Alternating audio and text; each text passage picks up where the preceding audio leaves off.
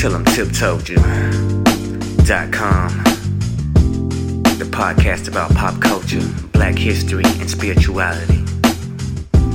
Yeah, it's about to be a great vibe. Doctor Tip, gonna take it away. Tell Em Tip Told You. Hey y'all, hey, thank you for joining me for another edition of Tell Em Tip Told You. I've got some things I want to, uh, I, I want to get them off my chest today. So today is going to be one of them kind of episodes. Uh, so I want to talk to you a bit about at the final exam I gave my students. It's the end of the semester for a lot of us, so we're going to talk about that. I'm going to talk about why I chose to give them that final exam and what I hope they get out of it and what you get out of today's Uh, episode, and then I want to give you some tough love and give you some announcements after that. So let's just jump right in, right? First, let me say this. I know it may sound a little different today, and that is because I am in the process of moving, and I have no clue where I put my microphone. Now, who loses a whole ass microphone? Who? I don't know. I did. I'm really hoping it's in one of Robin's at my parents' house, so we'll see. So that next episode doesn't sound uh, the way this one does. But, you know, we're going to make it do what it do because one monkey don't stop no show. And we take what we have and we make what we want. So we're just going to jump right in on that. So happy end of the semester for all my students and educators. It has been a long time coming. It is officially the time of year where people we have not seen all semester come to us and ask us how we can pass, how they can pass our classes. And let me tell you something cheering. I, y- y'all, you know, some of y'all better be glad we need a paycheck because there's one person. I have not seen him but two times this semester, and you got the nerve to text me that you put all your work in my box. What am I supposed to do with that, baby? My syllabus clearly outlines you are way too late for any foolishness. You know, it's that time of the semester. And, and I want to say this to educators. Uh, some of that is our fault because we let students ride. Uh, we give them, let them use excuses. We don't hold them accountable. A lot of times they haven't learned that there are consequences to their choices. And so when they choose not to participate, when they choose not to abide by the terms in the syllabus, when they choose not to come to class because they prioritized other things, they need to learn that the consequences are associated with that, right? We are preparing them for more than just a degree. We're par- preparing them for the real world. And that shit doesn't fly in the real world. Every decision we make has a consequence, and we've got to get our students to understand that we can't leave them where they are, y'all. We're doing a disservice to them. So happy end of the semester. If you drink, drink. If you do other things, do other things, because I know how it is to get through this time period as a student and as an educator. Just know that we're all suffering, and if you're neither, pray for all of us, okay? Okay. I am reminded that when Audre Lorde, um, was going through her cancer battle. And I'm trying to find the lyrics right now, the, the lyrics, the poem right now, um, because I think it's so important um, to read to you. It's in her cancer journals. Um, and it is how I taught this semester. So some of you know, you've been listening to the podcast long enough to know um, that I am... This is very likely my last semester teaching face-to-face at the university where I'm currently employed. And uh, it's bittersweet in a lot of ways, but it also was a reminder to do the things I believe I was brought, not only to this university, but to Earth to do, right, to fulfill my purpose. And whenever I think about how I tried to live this semester, I'm, I'm just going to read you what Audre Lorde wrote. Uh, in the Cancer Journal, she wrote, I want to live the rest of my life, however long or short, with as much sweetness as I can decently manage, loving all the people I love, and doing as much as I can of the work I still have to do. I am going to write fire until it comes out of my ears, my nose, excuse me, my ears, my eyes, my nose holes, everywhere, until it's every breath I breathe. I'm going to go out like a fucking meteor. I promise y'all, this semester, I tried to go out like a fucking meteor. I think I did my best teaching this semester. I think I did my best mentoring this semester. I know I did. Um, I know I had a greater impact this, sem- this semester than I have in previous semesters.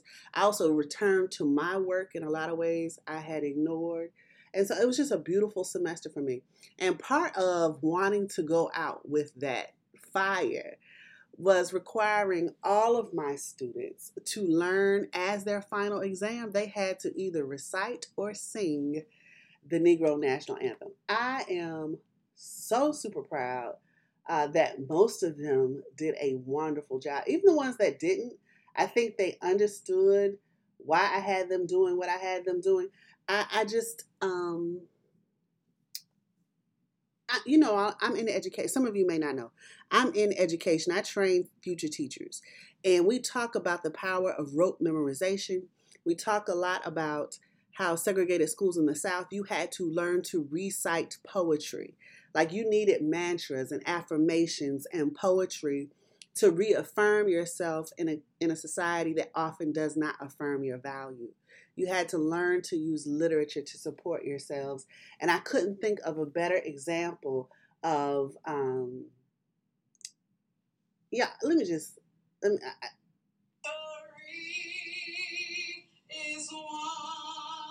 you hear that? You hear that? That's one of my babies. You hear that? You tell me I didn't get chills and tears? Honey, y'all, look. I, I, mm, those babies did far more than I expected them to do with, with the lyrics. Um, and I just wanted to brag on them in that. They, they did a really, really good job. But more than that, in terms of framing our discussion today, I want us to really think about what the lyrics are. So do me a favor. If you're not driving, if you're driving, you're just going to listen. But if you can, if you're somewhere you can get to a computer or you can pull it up on your cell phone or whatever, pull up the lyrics to the Negro National Anthem and really look at them. Now, some of y'all only know the first verse and it shows, right? We're going to talk about what the lyrics really mean. I think that's important to understanding the song. It's certainly important. Uh, it was important in helping them learn the, because if you're just reciting words and they don't mean anything to you, that's one thing. But if you're reciting words that mean something to you, it, it's a little bit easier and it does something to your spirit. So Lift Every Voice and Sing, of course, is the product of James Weldon Johnson and his brother John Johnson, uh, born in Florida to a Bahamian mother. Now, that's going to become uh, important to us in just a moment. But let's start with the lyrics, y'all. So lift every voice and sing till earth and heaven ring, ring with the harmonies of liberty. So this whole song now, y'all, is about freedom. Let's be clear on that. It's about freedom. Let our rejoicing rise high as the listening skies. Let it resound as loud as the rolling sea. Sing a song full of the faith that the dark past has taught us. Sing a song full of the hope that the present has brought us. Facing the rising sun of our na- new day begun, let us march on until victory is won. Now, let's just start with that. Y'all, Black folk in this country, you know, some of some of us are celebrating four hundred years. I don't know if celebration is the right word. I don't know if four hundred years is the right time, but we certainly acknowledge those ancestors who are the reason we are here on this soil. And when we acknowledge them and we think about freedom, we certainly have to think about what the dark past has taught us. Now, here's the problem. Here's the problem. Some of y'all ain't learning the Negro National Anthem because you don't know what the dark past taught you. It ain't taught you nothing because you don't know the history. Now, if you're young and you've never been exposed, that's our fault. But if you're grown and you've turned away from Black history programming at your church and uh, books on the shelf and movies and documentaries, now it's your fault. But see, you can't really understand what it means to be Black and have faith in this country if you know nothing of our history. That's what it means when it says sing a song full of faith that the dark past. See, that faith, I have faith. One, one of my friends asked me the other day why my faith was so strong. And I said, because I know what we've been through. If those people in those fields could accomplish what they did when they got out of them fields, surely I and my A C can write a business plan. You understand what I'm saying to you? That's the kind of faith that the dark past taught us. Now, in terms of a song full of the hope that the present has brought us, you know, being Black right now ain't no easy way. I think we're seeing a resurgence in very explicit hostile racism. Now, I'm not I, racism never went anywhere, but I think the how the the visible nature of it has increased. um, it's become more obvious and more blatant. And it's difficult to maintain hope in that. But if we are sitting where we're sitting, and we've learned the lessons that the dark past taught us, then surely we have hope that with the resources we have, that our ancestors did not have, right? They had strength and discipline that I don't know that we can still tap, that, that it's difficult for us to tap into, but we certainly have greater access to resources. And so we should have hope in that because we're made of the same stock that they were. We can do what they did, and we have more resources to do it even better, especially if we learn to call on them, but that's a whole nother story. So every day we wake up, we're facing the rising sun. Every day is a new day for us to get it right. And in that new day, we got to keep moving. Keep moving. Okay, so let's go on to the next one. Stony the road we trod, bitter the chastening rod, felt in the day that hope unborn had died. Now that's the one I had to make my students stop and really just, so I'm going to reread it. And I want you to really think about what the Johnson brothers are saying here.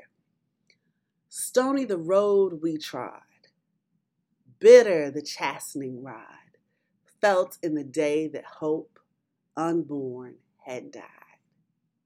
Now, so you can't divorce. This is why if you only know that first verse, you don't get it all. Now, remember in the first verse, it says that hope is a gift that the present brings us. Do you understand that? That what our ancestors had was faith. What we have is now the gift of hope. And, and the Johnsons are clear. It's not an easy road we're walking. It's stony. And we're going to be whooped on it. Bit of the chastening road. We're going to be whooped on this road.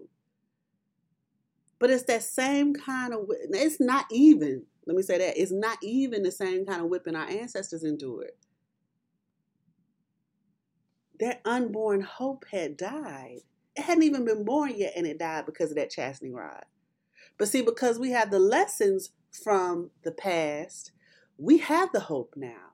And so with a steady beat, have not our weary feet come to the place um, for which our fathers sighed. So it's been a hard road. We've took a lot of bloody beatings, but we're in a position right now that those people in them fields, in those houses, because, you know, y'all got to stop talking about the house Negro like she wasn't working hard. In a lot of in a lot of ways, her life was more violent because she was under the constant watch, especially of white women. So, you know, I want y'all to let that go. Matter of fact, here's here's a book for you. You know, I like to throw books at you. Out of the House of Bondage. I can't say the author's first name. It, it starts with a T. Her last name is Glymph, G L Y M P H. If you are ever confused about the life of a house Negro, I want you to read that book. All right. All right. So I'm off that. But can you imagine what they lived through? And now we're sitting, we, first of all, we're sitting on something with a cushion probably, especially if you're listening to this. You got a uh, device, you got social media. Most of us have A C, we got heat, we got a place to lay our heads that we didn't pull off of a tree. You know, we this is what they wanted, and we are here. We might be weary because of how we got here, but we're here. And we can't forget that we've come over a way that with tears has been watered. Somebody worked hard for us to be here. We have come treading our path through the blood of the slaughtered. Somebody bled for us to be here. Right? I think about John Brown. I think about Nat Turner. I think about Denmark Vesey. I think about Harriet Tubman. These people who put their own bodies on the line for us, who shed blood for us. We're walking through the path that they made for us. So that out of the gloomy past, we stand at last where the white gleam of our star is cast. Now, you know, the star, the North Star, that's how we get to freedom. Remember, the whole the whole thing is about freedom. The whole thing is about freedom. Now, this third one is the one that always gives me chills. And it's the one that I want to use as a framework today. God of our weary years, God of our silent tears, thou who hast brought us thus far on the way, thou who hast by thy might led us into the light, Keep us forever in the path, we pray. Now, we're going to come back to that. Remember, the path has been watered by tears. It's covered with the blood of the slaughtered. But we don't want to walk away from it. You hear the message that the Johnson brothers were sending us. We don't want to walk away from that path. Keep us forever in the path, we pray, lest our feet stray from the places, our God, where we met thee. Lest our hearts, drunk with the wine of the world, we forget thee. That's the line I want to key in on. Lest our hearts, drunk with the wine of the world, we forget thee. Shadowed beneath thy hand, may we forever stand true to our God, true to our native land. All right. Listen, y'all.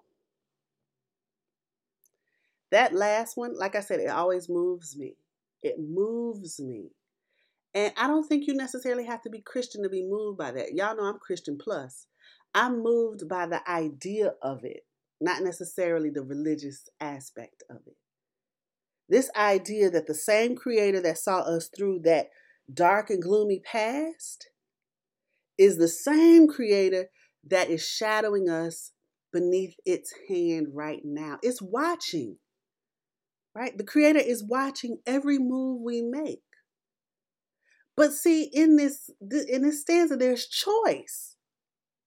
There is choice embedded here. Even though God has been our, the God of our weary years and our silent tears, you brought us thus far on the way.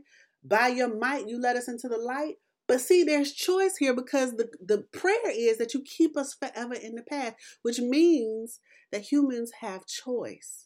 Black folk have choice to leave the path. What I'm sad about today is there's a lot of Black folk, far too many Black folk leaving the path. They've left the path. And they're no longer true to that God that got us through the gloomy past. And they're definitely, definitely not true to their native land. Let me just talk about Carlotta Outley Brown, principal of James Madison High School out in Houston, Texas. Y'all, this woman, I, I want you to Google her because I want you to see how she dresses, right? I, you know, I'm not one to necessarily judge people based on their fashion choices, but since she want to talk about clothes, I'm going to need her to have a stylist, okay? I also need her to have a writing coach. And, and uh, a voice and diction uh, coach, but that's a whole nother story. I, I, let me not be petty. Let me just get into it. So this principal has established a dress code for parents. I, you know, I haven't done this yet, but w- what I'm going to do after this podcast is over, I need to do some research on where she, where she was trained. I'm willing to bet she went to a P W I. Well, I don't, you know what? I don't, I can't say that. I can't say that because, you know, Hampton didn't let you have locks. Do they, do they let you have locks now at Hampton in the business school? You know, sometimes Black folk be their own worst enemy. It, it, let me, I'm, I'm rambling. Let me get back. So this principal of James Madison High School has established his dress code that despite her uh, and her supporters' assertion that it is not race-based, it outlaws things like bonnets. I ain't never seen no white woman in a bonnet, okay? So that lets me know right now you ain't talking about white folk. Here's what you need to know before you jump in with an opinion about this school. Educators know that we need parental involvement.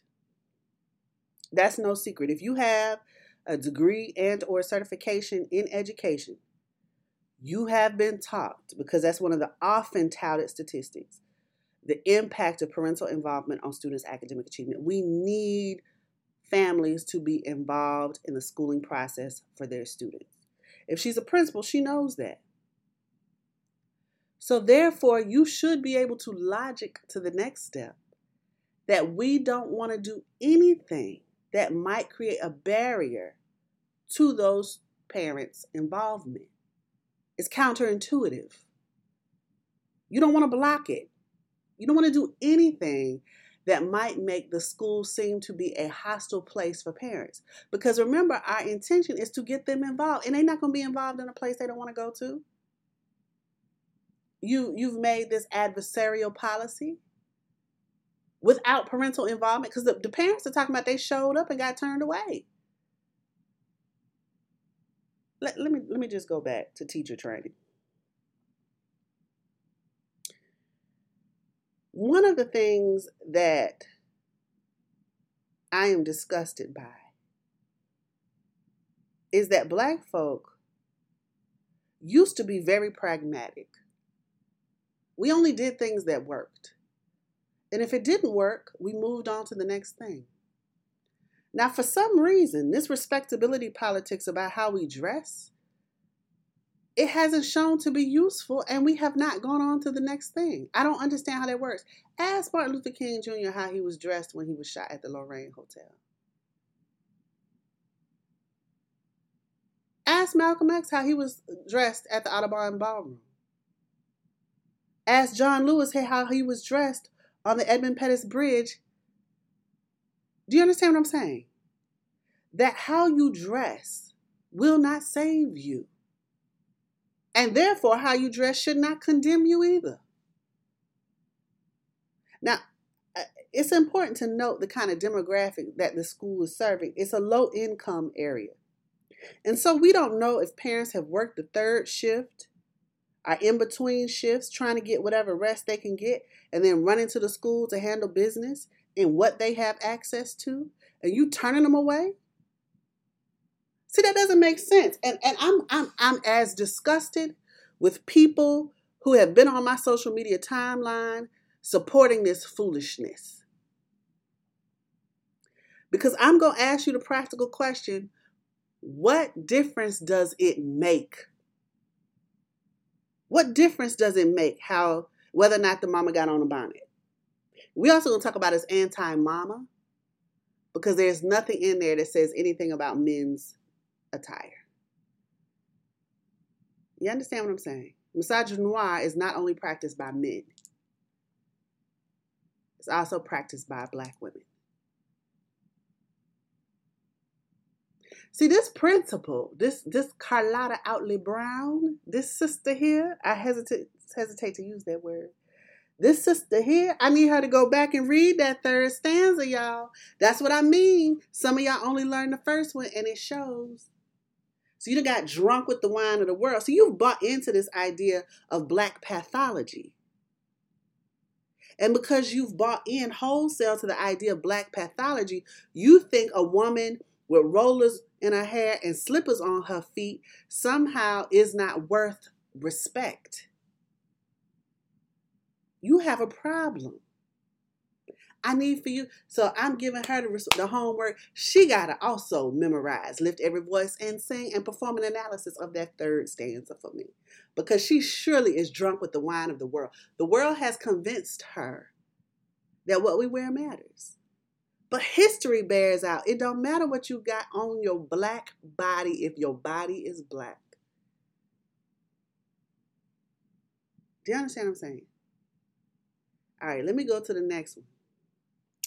This hashtag A D O S, American Descendants of Slaves, bullshit.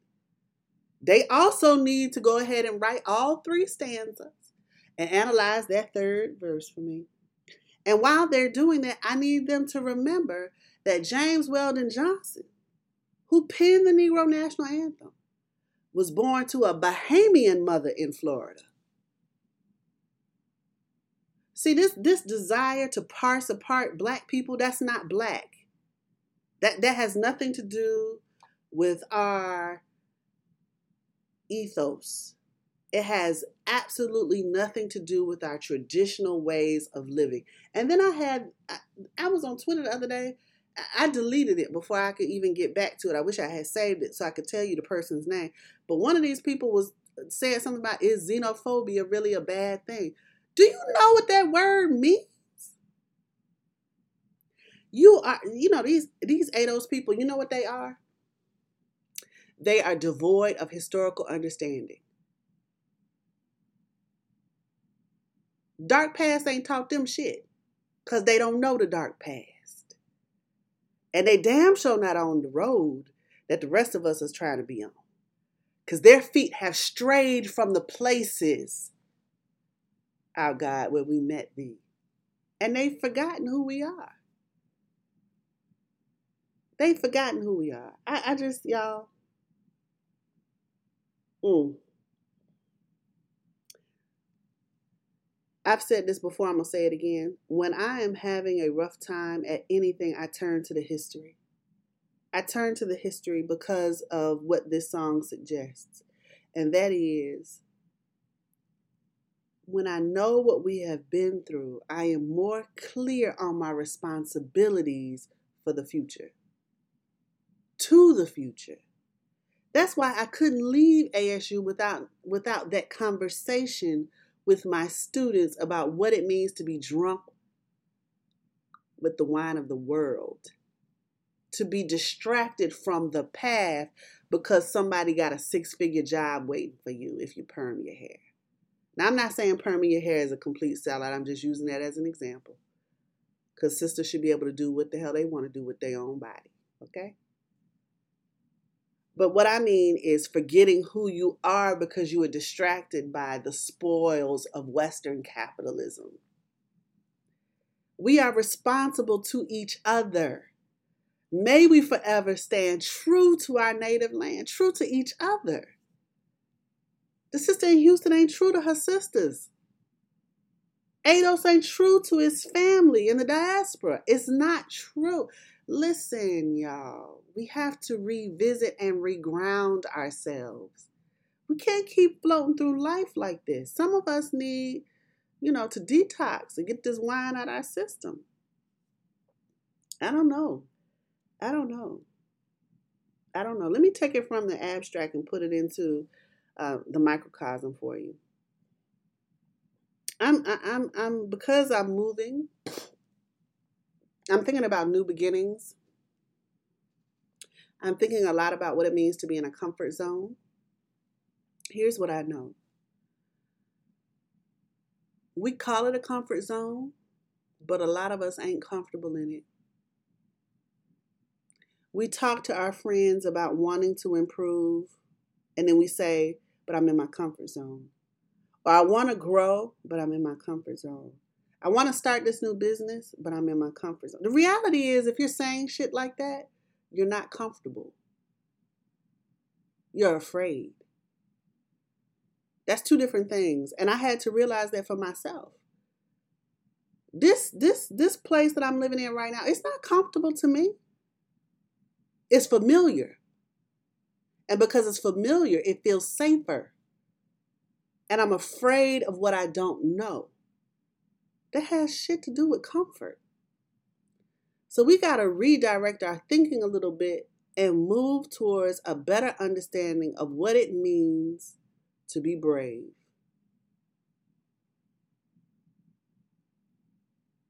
Every day, I challenge you to do something to move yourself closer to your dream. Every day. That, that's the new shit I'm on. That's the new shit I'm on. Because see, one of the mistakes I had made in my many life resets. I think life is, is continually, uh, life is a continuous battle to be better. It should be. And so there are a lot of us who start over a lot of times because we are chasing excellence, right? And one of the things that we tend to do is to have these big goals, big, beautiful goals. I'm not saying anything is wrong with the goal, but it's so big and beautiful. We forget that it's bit by bit we eat the head of the rat. It's bit by bit we eat the elephant. You understand what I'm saying? We're so busy telling other people we want to lose one hundred pounds. one hundred pounds, when you say it, it, beca- it begins to intimidate you. And you it strikes fear in your heart because it seems undoable. It seems difficult. But if you just say, tomorrow, I'm only going to drink water. You see how much easier that sounds? Every day, do something that's going to take you closer to your dream. Every day. One small thing. I started getting up at five fifty in the morning. You might ask yourself, why not six o'clock? Because my goal is to start getting up at five o'clock in the morning. So at least I'm in the five something. So five fifty. I've done it every day this week. In fact, my body wakes up around four forty-five, which is a beautiful thing. It's a beautiful thing. And it came from the desire just to make one small change. One small change. And I can't tell you how much more time I have in my day to do the things I need to do. I'm a lot more productive. I finished some shit this week that has been sitting on my desk for four months. And that was just three days of me getting up at five fifty. One small change had a beautiful consequence for my life. And so I'm coming to you today to, to, to remind you that it only has to be one small thing. Please do one small thing. So here's my commercial. One of your small things should be to tune in to the free Instagram series I'm doing this week. Uh, this is uh, week of May first. Today is May first. So if you're listening later, you have probably missed it. But if you are listening today, May first, then we are on day three of how to live a more sacred life. You can find us live on Instagram every night at nine thirty Eastern Standard Time at, at Tiffany D PhD. Tiffany D PhD. That's my Instagram tag. You can find us there. We're doing that free live series. And then I've got some other things going on. If you're a parent, make sure you check out the free webinar I'm doing on May ninth. That will actually be about, I just said that date out loud and realized I'll be traveling. But I'm still going to do it. I'm still going to do it because I made a, a vow to myself. Um, I'm doing a free webinar on summer learning loss and how parents can work to minimize that for their students. So you're going to see a lot more stuff coming from me that is closer to my dreams and my purpose uh, because I'm doing that one small thing a day. One small thing a day. So I'm going to challenge you. When you hit stop, well, don't hit stop on the podcast. Go on and listen to the episodes you hadn't heard yet. Uh, but when you when you finish with the podcast for today, I'm going to challenge you to do one small thing to take you closer to your dreams. If you're interested in, be, excuse me, if you're interested in, be, in being a guest and on Tell 'Em Tip Told You, make sure you visit our website at w w w dot tell em tip told you dot com and click the button that says Be Our Guest. I appreciate you tuning in today. I really want to hear your feedback on my analysis of Lift Every Voice and Sing. Is it spot on? Am I way off? Send me that email at d r tip at tell em tip told you dot com. I wish you a beautiful, beautiful rest of the day. Tell 'em Tip Told 'em, y'all. Bye.